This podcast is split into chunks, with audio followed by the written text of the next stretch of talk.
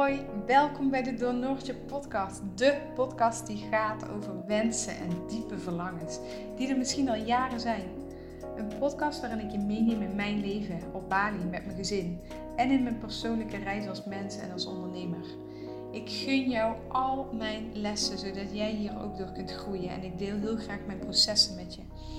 Ik ben een gevoelsmens, emotioneel en ik probeer enorm te luisteren naar mijn hart en intuïtie. Daarnaast ben ik ook een doener en zijn mijn dagen soms zo voorbij zonder dat ik maar één seconde naar het gevoel heb geluisterd. Heb jij een diepe wens of verlangen? Of ben je benieuwd naar hoe wij bepaalde zaken hebben aangepakt rondom Bali? Of wil je mijn reis als mens en ondernemer volgen? Dan wens ik je ontzettend veel luisterplezier. En mocht je me een berichtje willen sturen, dan kan dat altijd via Instagram. Goedemiddag bij weer een nieuwe podcast. Ja, het is middag. Ik lig niet zoals heel vaak s ochtends in mijn hangmat. Maar ik zit uh, nu buiten op, uh, op mijn zitzak in de tuin. En er zijn uh, weer genoeg geluiden om ons heen. Zoals vogeltjes, maar ook dat ze in de verte aan het bouwen zijn. Of in de verte, is eigenlijk best vlakbij. Maar dat heeft een reden, want dat ze vlakbij aan bouwen zijn, dat uh, past helemaal bij het onderwerp van deze podcast.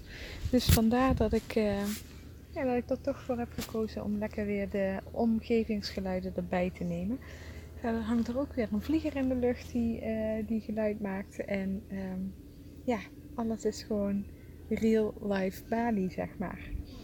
Het onderwerp waar ik het deze week over wil hebben met jullie is omgaan met teleurstellingen. En omgaan met teleurstellingen is iets wat, waar iedereen mee te maken krijgt op uh, groot of op klein vlak. En um, ik merkte nu afgelopen week dat er best wel weer wat um, mensen in mijn omgeving te maken hadden met teleurstellingen. En dat zette me aan het denken en ook gaf me dat inspiratie om deze podcast op te nemen. Zo uh, is dat van een iets wat tegenvallende kraamperiode naar um, een vakantie die niet door kan gaan vanwege weer een uh, code oranje of rood. Ik weet niet precies hoe de kleuren gaan, maar in ieder geval uh, geen mogelijkheid om die kant op te reizen. En dat zijn um, ja, dat zijn toch wel gewoon teleurstellingen die je te verwerken hebt.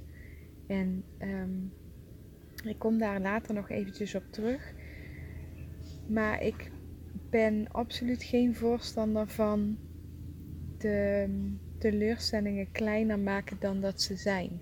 En natuurlijk vallen sommige dingen in het niet bij uh, het grotere geheel of het grotere plaatje.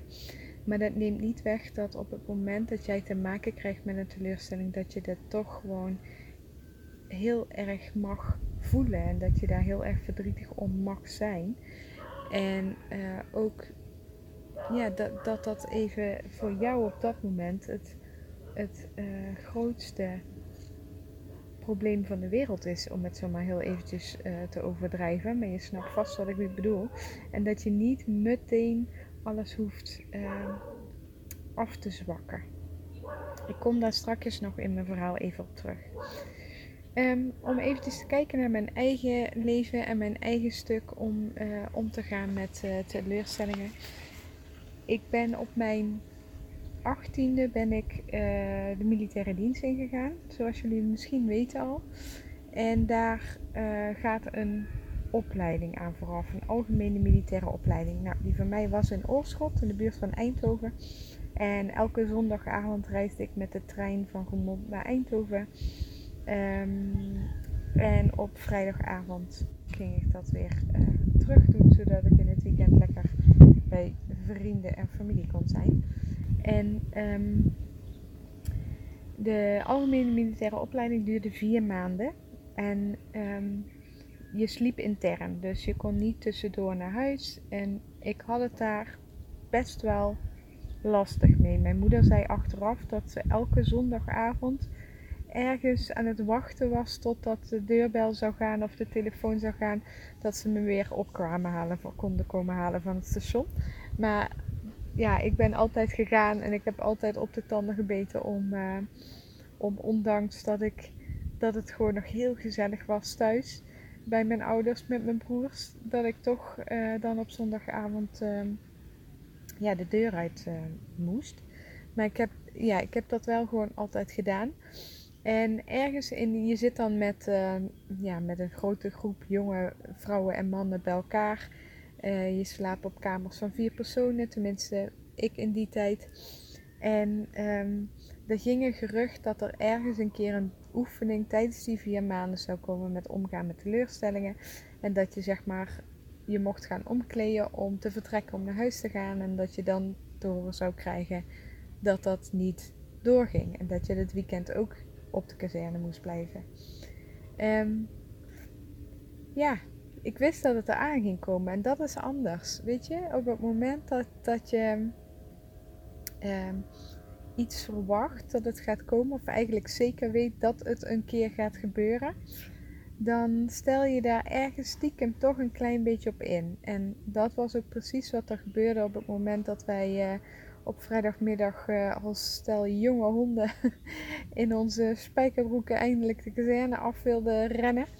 Uh, en op dat moment de sergeant langskwam en zegt: Nou, kleed jullie maar weer om. We blijven dit weekend hier voor een oefening. En eigenlijk um, reageerde ik op dat moment super goed en kon ik eigenlijk meteen schakelen van oké, dit is het weekend, let's go. Um, actie. Geen, geen verdriet, geen uh, teleurstelling, eigenlijk niet. Um, echt maar een, een, een, seconde van ah, shit, is dat dit weekend? Hm. En door. En um, het grappige is dat dat ook terugkomt in een stukje uh, later in mijn werk. Maar dat heeft niet zozeer met teleurstellingen te maken, dan wel het meteen in actie komen op het moment dat iets niet uitpakt zoals je bedenkt dat het gaat uitpakken. Um, ja, dat heeft misschien zijlings toch wel met die teleurstelling te maken. Um, ik zal er meteen even toelichting op geven. Zowel bij Defensie als bij mijn werk als verpleegkundige, als bij mijn werk als operatieassistent, waren er situaties waarbij je uh, nu moet handelen. Dus je wordt ook getraind om nu te handelen, om niet eerst te vergaderen of uh, alle kanten te belichten of uh, nou, noem het allemaal maar op. Nee, er gebeurt iets. En jij bent degene die nu in de actie moet komen. Dat is natuurlijk inherent aan het stukje opleiding wat ik heb gedaan. Hè. Uh, ook in dienst was ik uh, ambulancechauffeur en de, de medic, zeg maar. Dus op het moment, al was het bijna altijd oefening, op het moment dat er iets gebeurde, moest ik handelen. Ik was de persoon die op dat moment de leiding had en in de actiestand moest. Um, en er was geen tijd om dan verdrietig te zijn of emotioneel te zijn of uh, verslagen te zijn of wat dan ook. En hetzelfde geldt in het ziekenhuis als verpleegkundige op het moment dat er um, uh, ja, een, een plotselinge verandering kwam omdat iemand werd opgenomen. Of als er een bel ging met een reanimatiesein. Nou, noem het op. Ik kan allerlei voorbeelden bedenken, maar jullie kunnen er iets bij voorstellen. Dan, dan is het op dat moment alles uit je handen laten vallen en actie. Niet nadenken, actie. En al helemaal op de OK, op het moment dat uh, je dienst had en er was spoed, of in een gewone dienst en er gebeurde iets waardoor alles uh, anders moest, dan, ja, dan was het actie. Op het moment dat ik dienst had en ik sliep in het ziekenhuis omdat ik te ver weg woonde, um, en s'nachts werd ik gebeld of s'avonds, want ik, ik reed altijd s'avonds, nou later bleef ik slapen, maar ik reed meestal s'avonds rond een uur of half tien richting het ziekenhuis.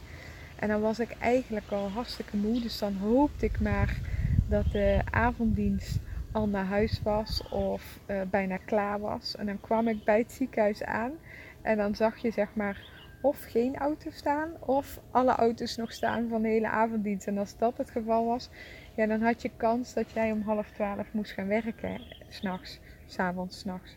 En uh, dat was dan ook echt zo'n moment dat je dacht: oh nee, ik wil slapen. Lichte teleurstelling. Maar dan nog, um, het is ook wel eens zo geweest dat alle auto's er nog stonden en om half twaalf ging nog steeds geen telefoon. Of ik ging toch al om tien uur of om half elf slapen. En om half twaalf keek ik op mijn telefoon en was er niks aan de hand. En dan kon je opgelucht slapen, zeg maar. Maar andersom ook dat de dienst al naar huis was en dat je dacht, nou, ik ga lekker slapen. En om vijf over half twaalf ging de wekker dat er, of ging de telefoon dat er nu een spoed uh, iets aankwam en dat we ja, in actie moesten komen. En dan is die teleurstelling er misschien wel. Hè? Dit is je werk, dus je stelt je daar ook op in. Maar uh, evengoed kan dat soms als teleurstelling voelen. Maar dan is het ook gewoon vrijwel meteen over in de actiestand en go. Want in dat soort werk heb je geen tijd om uh, met je eigen emoties bezig te zijn. En ergens is dat heel erg goed en komt dat in die uh, beroepen en in die situaties ook heel goed uit. Um, in andere situaties ben ik van mening dat je um, soms ook even mag doorvoelen. En um, ja, wat bedoel ik daar nou precies mee? Als ik kijk naar. Um, nou, stel even als voorbeeld die vakantie die niet doorgaat. Iemand die uh, naar Griekenland zou gaan en daar zich enorm op wat verheugt. En volgens mij was het ook al een keer door corona uitgesteld. En dan een dag voor vertrek of zelfs op de dag van vertrek krijg je een bericht dat het niet doorgaat. Um, dat is natuurlijk geen wereldramp. Er gaat niemand dood, iedereen is gezond en het is in feite een luxe probleem. Maar voor die persoon is dat op dat moment echt wel gewoon heel erg ja, vervelend, heel erg heftig. Uh, rondom, ronduit KUT, zeg maar. En um, ik merk in de wereld waarin ik nu zit, waar iedereen bezig is met uh, wet van aantrekking, positieve mindset. Um, nou ja, hè, wat nog meer allemaal. Waar ik absoluut voorstander van. En als er een rasoptimist is, dan mag ik mezelf daar zeker onder schaden. Maar dit soort dingen mag je ook even binnen laten komen. En mag je ook even voelen. En hoef je niet meteen uit weet ik veel, gewoonte, bescheidenheid, um, zelfbescherming, ik weet het niet, af te zwakken.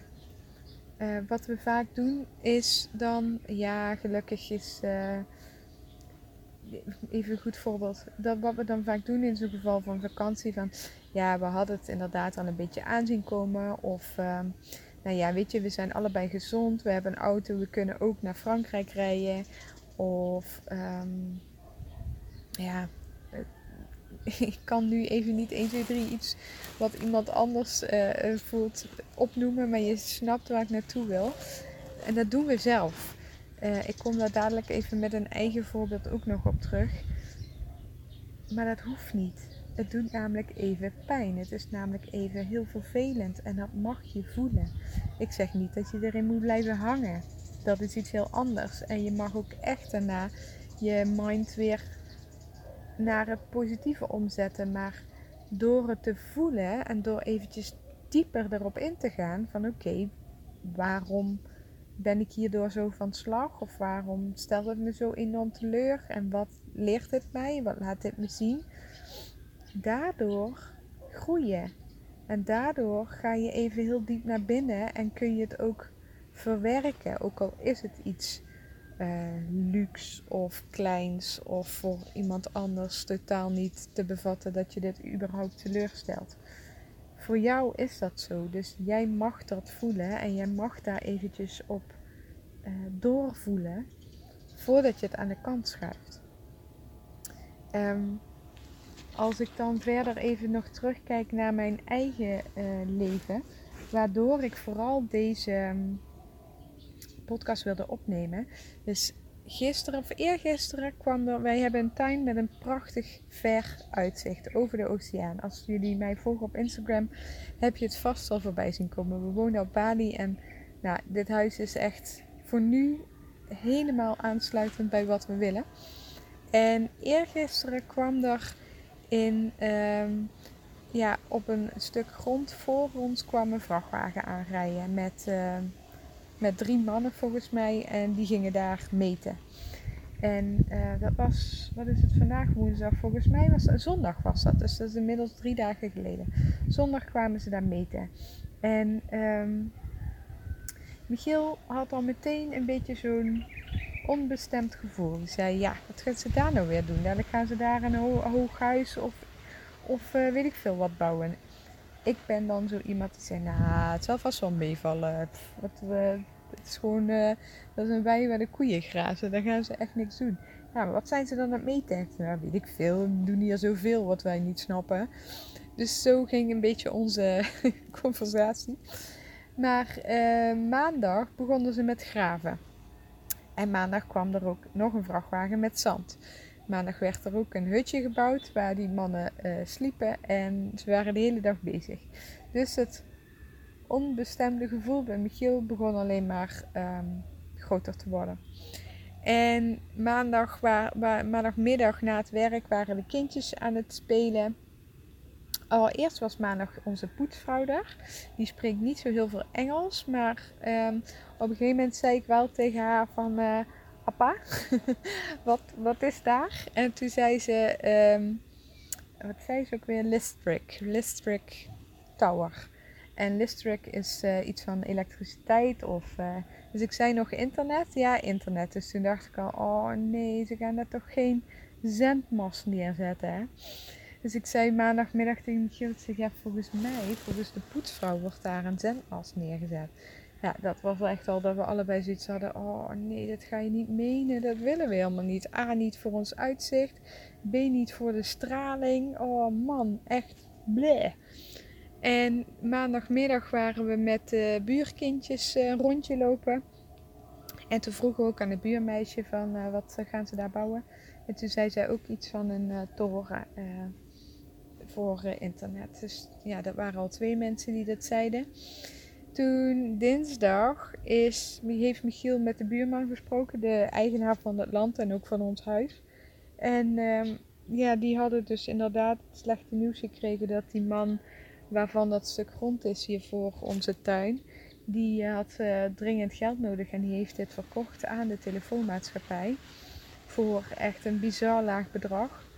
En uh, ze gaan daar inderdaad een telefoonzendmast bouwen. En um, de buren zijn echt super verdrietig, logisch. Want um, zij, voor ons is het natuurlijk een tijdelijke woning. En um, ik weet niet hoe lang we hier blijven wonen, maar het is niet van ons. Dus wij, wij lijden er in zoverre niet onder. Voor hun is dit gewoon hun leven, hun grond hun toekomst.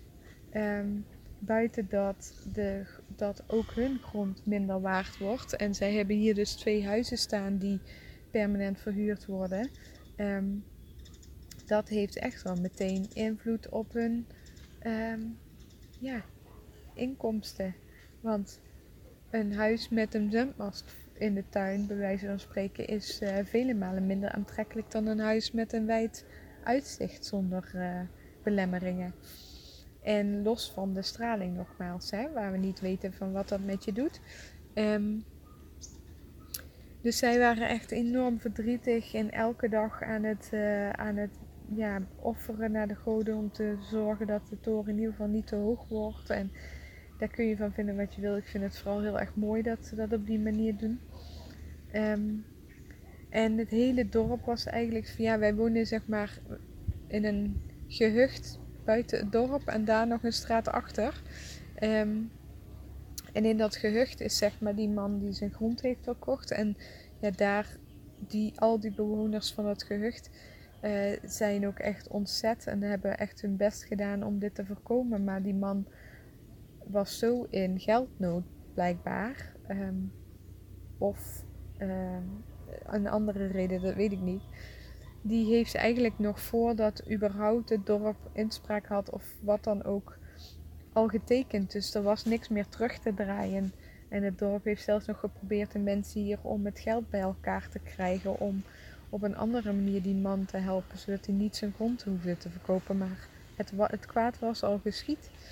Um, ja, dus dat is voor hun natuurlijk echt een. Uh, ja, heeft een behoorlijke impact. En ik kan me voorstellen dat de teleurstelling bij hen echt heel groot is.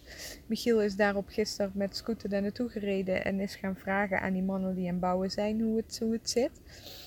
En het wordt een toren van 30 meter Ehm, maar het wordt een smalle mast. Dus het is geen enorme toren zoals wij de elektriciteitsmasten kennen. Want die staan hier ook echt gigantische gevaartes. Maar het wordt een lange, smalle mast. Ehm, en het grondgebied waar het wordt gebouwd ligt echt wel nog een meter of. Ja, wat zal het zijn? Ik kan nooit zo goed inschatten, maar ik denk nog wel een meter of zeven lager dan onze tuin.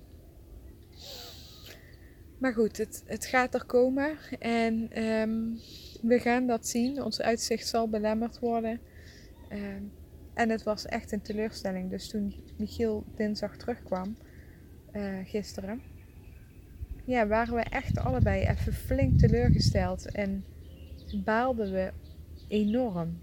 En um, ja, het, het, het gekke is dat uh, teleurstellingen vaak van buitenaf komen. Hè? Je hebt daar vaak geen invloed op. Het, het gebeurt gewoon en je moet er maar mee dealen. En natuurlijk zegt de wet van aantrekking iets heel anders. En um, zou jij dit ergens op een bepaalde manier hebben aangetrokken? Alleen in sommige gevallen weet ik niet of het zo werkt, zeg maar. Of het daadwerkelijk zo is.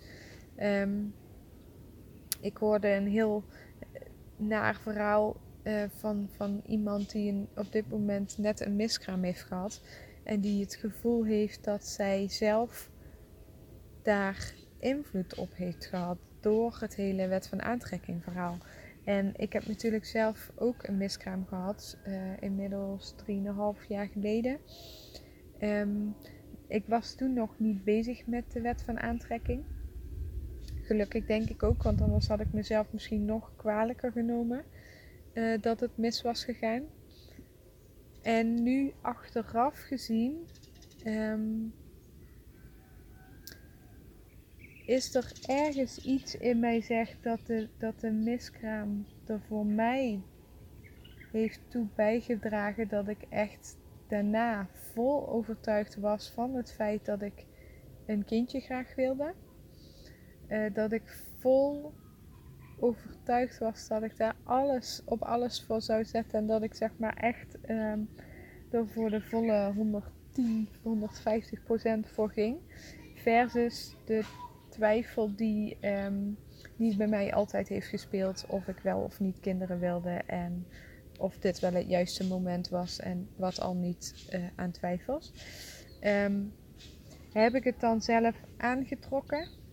Ik vind dat moeilijk. Niet bewust, dat sowieso niet. Um,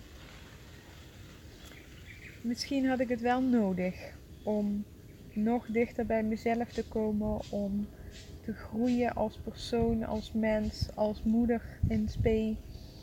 Um, voor Michiel en mij om heel duidelijk te hebben van wat willen we, wat vinden, belang, wat vinden we belangrijk, wie past er nog bij ons, wie past er niet meer in onze omgeving. Dus dat heeft het ons wel allemaal gebracht. Maar net zoals nu, om het even weer naar dit onderwerp te krijgen van, van de zendmast. Er is bij mijn weten op dit moment, zoals ik er nu in sta, niets wat dit heeft aangetrokken. Wij zijn elke dag ontzettend dankbaar voor deze plek. Um, elke dag knijpen we onszelf. En terwijl ik dit zeg, denk ik, ja, maar ik wil ook nog steeds een huis met zonsondergang. Is dit dan nu een teken dat we toch nog verder moeten zoeken en dat dadelijk het zonsonderganghuis op een pad komt? Dus het is een beetje, het, het, um, het is nog te vers om te kunnen zeggen, is dit een, een um, ja, hogere kracht, zeg maar? Of is dit gewoon echt iets wat je overkomt en waar je zelf totaal geen invloed op hebt en um, dat je hier maar mee moet dealen? Dat laat ik eventjes in het midden. Uh, ik denk dat dat per situatie ook wel uh, anders kan zijn. Misschien wel mooi voor jezelf om terug te denken aan welke teleurstellingen heb jij te verduren gehad, uh, groot en klein. En um, ja, wat heb je er ervan geleerd? Wat heb je eruit gehaald? Wat is eraan vooraf gegaan? Ehm, heb je er misschien zelf invloed op gehad? Is er daarna iets mooiers op je pad gekomen? Het kan geen kwaad om dat eens eventjes voor jezelf na te gaan. Um, even denken waar ik was gebleven in het verhaal. Dus um, het voelt vaak alsof teleurstellingen je echt overkomen en dat je er mee dienen. Dat het, in sommige gevallen voelt het zelfs alsof het je wordt aangedaan. Nou is dat een slachtofferrol um, als je daarin blijft hangen. Natuurlijk mag je daar absoluut flink van balen en ook flink even doen wat, wat je moet doen om dat te verwerken. Um, je mag ook echt wel even zeggen: waarom overkomt mij dit? Om daarna, als de ergste emotie een beetje gezakt is, nog wel eens echt even terug te gaan van: oké, waarom raakt me dit zo? Um, wat, wat leert mij dit? Wat laat dit me zien? Wat vind ik echt belangrijk? Want het leert je wel iets. Um, bijvoorbeeld in het geval met de zendmast even. Michiel en ik hadden daar vanochtend een gesprek over aan de, aan de tafel. We zijn de, de ergste emotie is er al een beetje af. Hè? De, dinsdagmiddag waren we echt allebei een beetje ontzet. Uh, daarna zakte dat wel weer. En nu zijn we ook zo van, nou weet je, het is zoals het is. Het is voor de buren erger dan voor ons. En dan komt dat hele uh, ja, hoe zeg je dat? Het lichter maken, hè? het kleiner maken. Eh, maar dat is ook goed, hè? want die moet het natuurlijk wel blijven relativeren. En het gesprek wat we vanochtend hadden was ook van, nou weet je, wij zitten hier niet aan vast. Wij huren hier, we kunnen elk moment weg. Um, voor ons is dit geen grote heeft dit geen grote impact. We willen wel absoluut even bekijken dadelijk hoe het voelt met zo'n uh, mast vlak bij onze tuin. Um, en daarin ook eerlijk naar elkaar toe zijn van oké, accepteren we dit of gaan we hierdoor uh, verder zoeken. Um, het liet ons ook wel inzien dat wij um, grote teleurstellingen eigenlijk veel uit de weg zijn gegaan of niet meekrijgen omdat we heel weinig bezitten. Um, ik kan me voorstellen dat op het moment dat jij een huis hebt gekocht, op het moment dat jij grond hebt, een mooie tuin hebt en de buren zetten in hun tuin echt een afgrijzelijke, wat zullen we eens noemen, een tuinhuis bij wijze van spreken die boven de schutting vandaan komt en waardoor jouw hele uitzicht belemmerd wordt dat dat echt behoorlijke impact heeft. Ehm, of dat je een hele mooie boom ehm, hebt staan op gemeentegrond, maar wel bij jouw huis, waardoor je in de zomer lekker schaduw hebt en nou, noem het allemaal maar op. En ze besluiten die boom weg te halen. Ik kan me echt voorstellen dat dat heel diep gaat en heel pijnlijk is en behoorlijke teleurstelling geeft. Ehm, wij hebben dat soort dingen nog niet zo vaak gehad. Omdat wij natuurlijk wel ehm, met huurhuizen en plekken waar we woonden en waar veranderingen waren, hebben we ook wel eens dit soort dingen gemerkt. Maar het is minder groot omdat wij ehm, ja, relatief makkelijk door kunnen.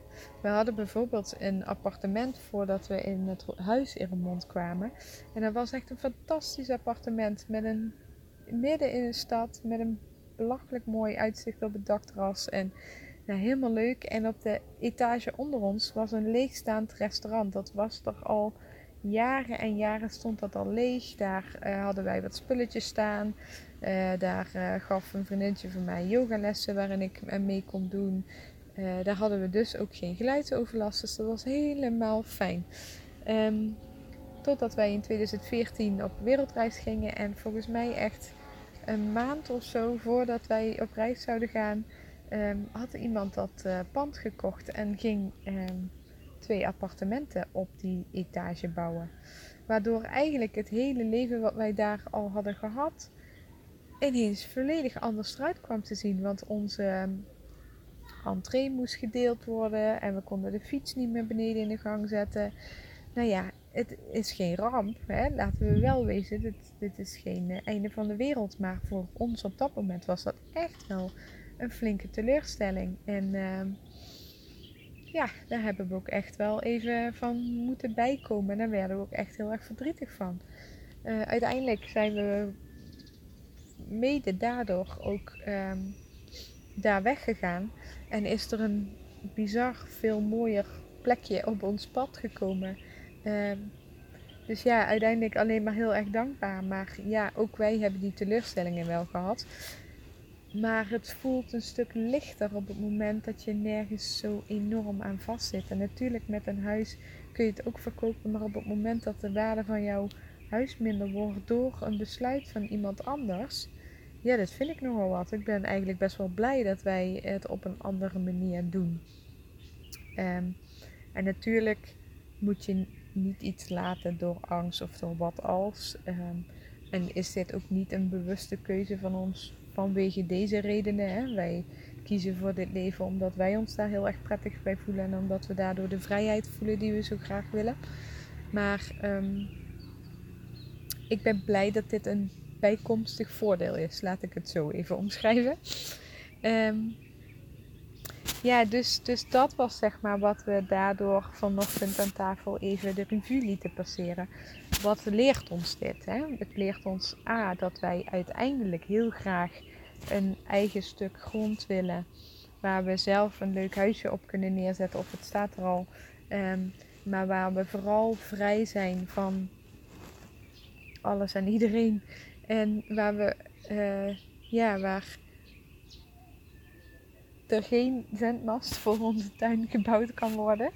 Uh, dus dat is een beetje de droom. Nou is dat in Azië, misschien ligt dat iets uh, anders dan in Europa. Um, en de kans is wel aanwezig dat we uiteindelijk toch ergens in Europa terecht gaan komen. Maar um, ja, het, het, laat ons ook weer zien hoe anders we met um, teleurstellingen omgaan. Michiel en ik. Ik ben ook in teleurstellingen, en dat heb ik in het begin al even aangehaald. Dat komt door mijn werk altijd en mijn opleidingen. Ik ben ook in teleurstellingen meteen iemand die in de actie schiet, meteen handelen. Um, heel klein licht teleurstellingje. Als je in Bolivia de bus hebt geboekt om 8 uur s ochtends om naar, uh, of ja, zoiets, om naar een verre andere stad te gaan en die gaat niet vanwege te weinig inschrijvingen, dan kan Michiel op dat moment zeg maar echt meteen in de balen schieten en meteen uh, het, ja, soort van het beltje erbij neergooien als het ware. Terwijl ik instantly meteen overga tot actie. Uh, alle loketten afga, kijken of er een andere bus gaat. Totdat het geregeld is. En als het geregeld is, dan pas voel ik zeg maar wat de teleurstelling en wat de hele hectiek uh, ja, gedaan heeft in de afgelopen tijd daarvoor. Dus ik um, reageer heel anders dan Michiel. En dat, dat wringt soms, want ook um, ja, bijvoorbeeld gisteren, nou, met, met zo'n paal kan ik natuurlijk niet zoveel doen. Maar dan is mijn eerste reactie is, uh, ja, dan moeten we misschien toch maar weer op Facebook gaan zoeken naar een ander huis. Um, terwijl ik dat helemaal niet wil, want ik wil hier eigenlijk nog helemaal niet weg. Terwijl Michiel echt nog bezig is met de verwerking van dit nieuws. Um, dat is bij mij ook aan de orde, maar daarna pas. Dus na de actie. En nu ben ik gisteren helemaal niet gaan zoeken naar andere huizen, maar het liet ons in deze relatief kleine uh, teleurstelling wel weer heel duidelijk zien hoe anders wij daarmee omgaan. En Um, dat is ook iets wat heel goed is om je te beseffen. Um, want daardoor kun je elkaar begrijpen en kun je elkaar even de ruimte geven die je nodig hebt uh, op dat moment. Want ik heb het nodig om meteen in de actie te gaan en meteen uh, voor oplossingen te zorgen. En Michiel heeft het nodig om eerst even te balen en ja, het binnen te laten komen en te laten landen. En om vervolgens uh, te kijken, oké, wat gaan we hiermee doen? En als we dat niet van elkaar zouden weten, dan zouden we daar heel vaak um, uh, ja, ruzies, conflicten of zo door krijgen. En nog is dat soms zo hoor. Want als ik zeg van, uh, ja, dan gaan we wel op zoek naar een ander huis. Dan zeg je Noortje, daar ben ik echt nog niet hè. En dan weet ik, oh ja, oh ja, hij doet het anders. Ik ben meteen van de actie. Even rust, even afstand, even ieders eigen, um, ja, eigen interpretatie, eigen um, reactie op een teleurstelling. En um, ja, dat is iets wat ik jou dus ook echt wil meegeven.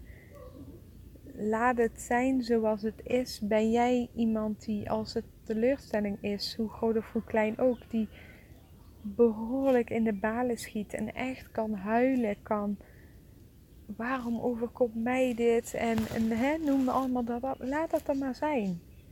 Kruip maar even in die slachtofferrol, want blijkbaar is dat jouw manier van verwerken. Um, let er alleen op dat je niet daarin blijft zitten, maar ga op een gegeven moment naar die uh, relativering toe en ga kijken: oké, hoe groot is, dit, is deze teleurstelling en dit probleem daadwerkelijk? Um, is er iets wat ik daaraan kan doen? wil ik er überhaupt iets aan doen? Of leert dit mij dat ik een andere weg moet gaan volgen? Uh, waarom stelt me dit zo teleur? Hè? Wat, wat raakt dit in mij? Wat doet dit met mij? Het feit waar wij last van hebben, is het feit dat iemand anders zomaar kan beslissen hoe ons um, ja, ons hele leven eruit ziet, zeg maar. Om het even heel groot te maken. Hetzelfde hadden we met het hele visa gebeuren hier op Bali. Um, op een gegeven moment was er nieuws dat de visa's niet meer verlengd zouden worden. En dat alle buitenlanders die nu op Bali verblijven het land zouden moeten verlaten. Gelukkig is dat achteraf niet het geval.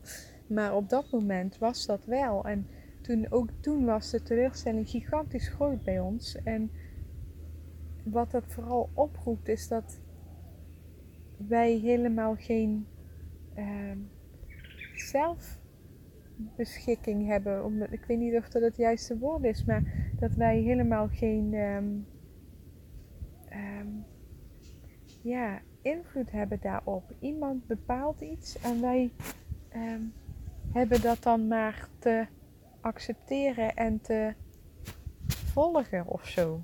Snap je een beetje waar de essentie zit?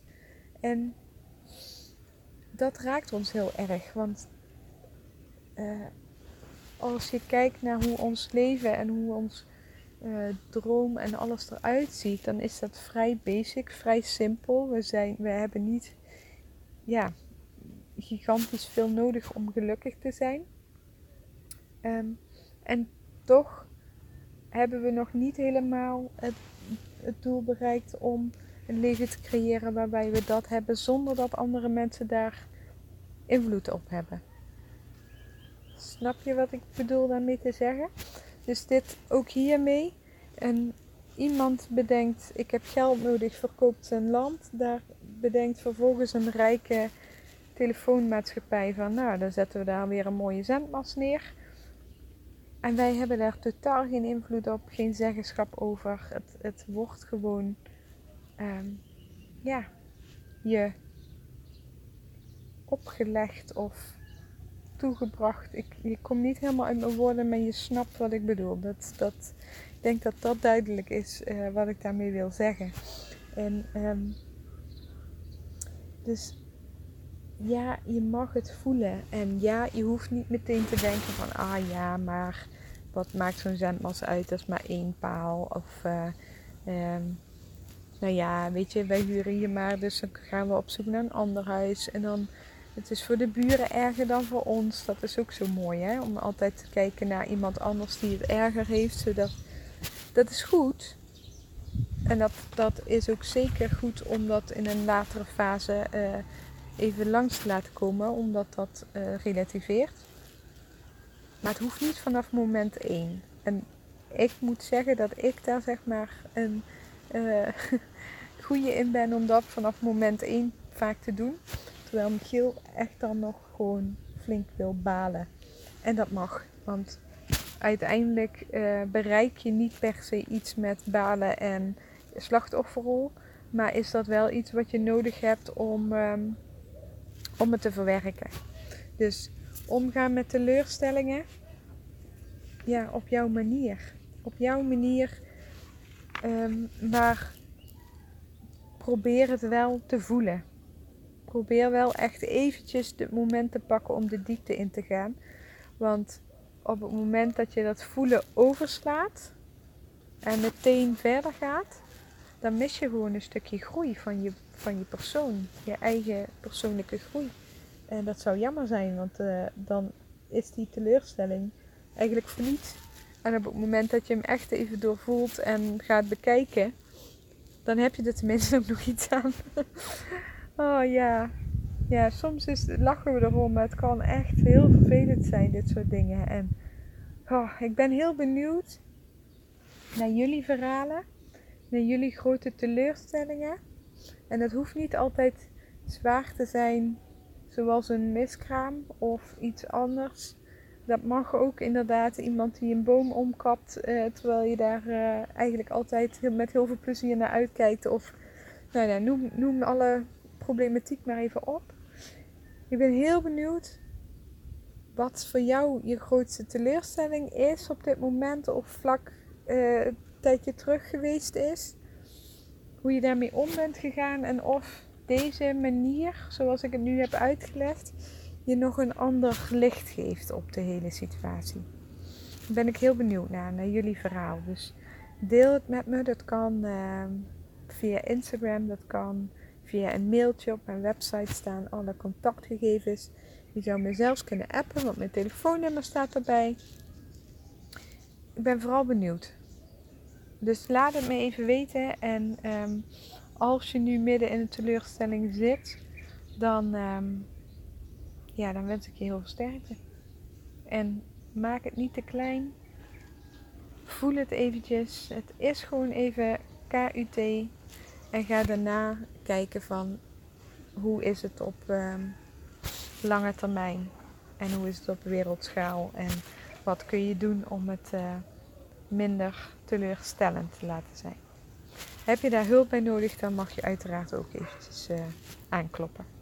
Hele fijne dag en uh, tot snel weer. Doei! Ontzettend bedankt weer voor het luisteren van mijn podcast. Dat doet me echt heel erg goed. En je zou me nog beter kunnen helpen door een screenshotje te maken van als je luistert. En dat te delen op jouw social media, zodat meer mensen van mijn podcast afweten. En mocht je nou iemand kennen die uh, in een wat mindere periode zit, dan deel alsjeblieft ook deze podcast met die persoon. Zodat ik uh, mijn missie om andere mensen te begeleiden en te helpen helemaal kan gaan waarmaken. Super bedankt, een hele fijne dag en tot snel. Doei!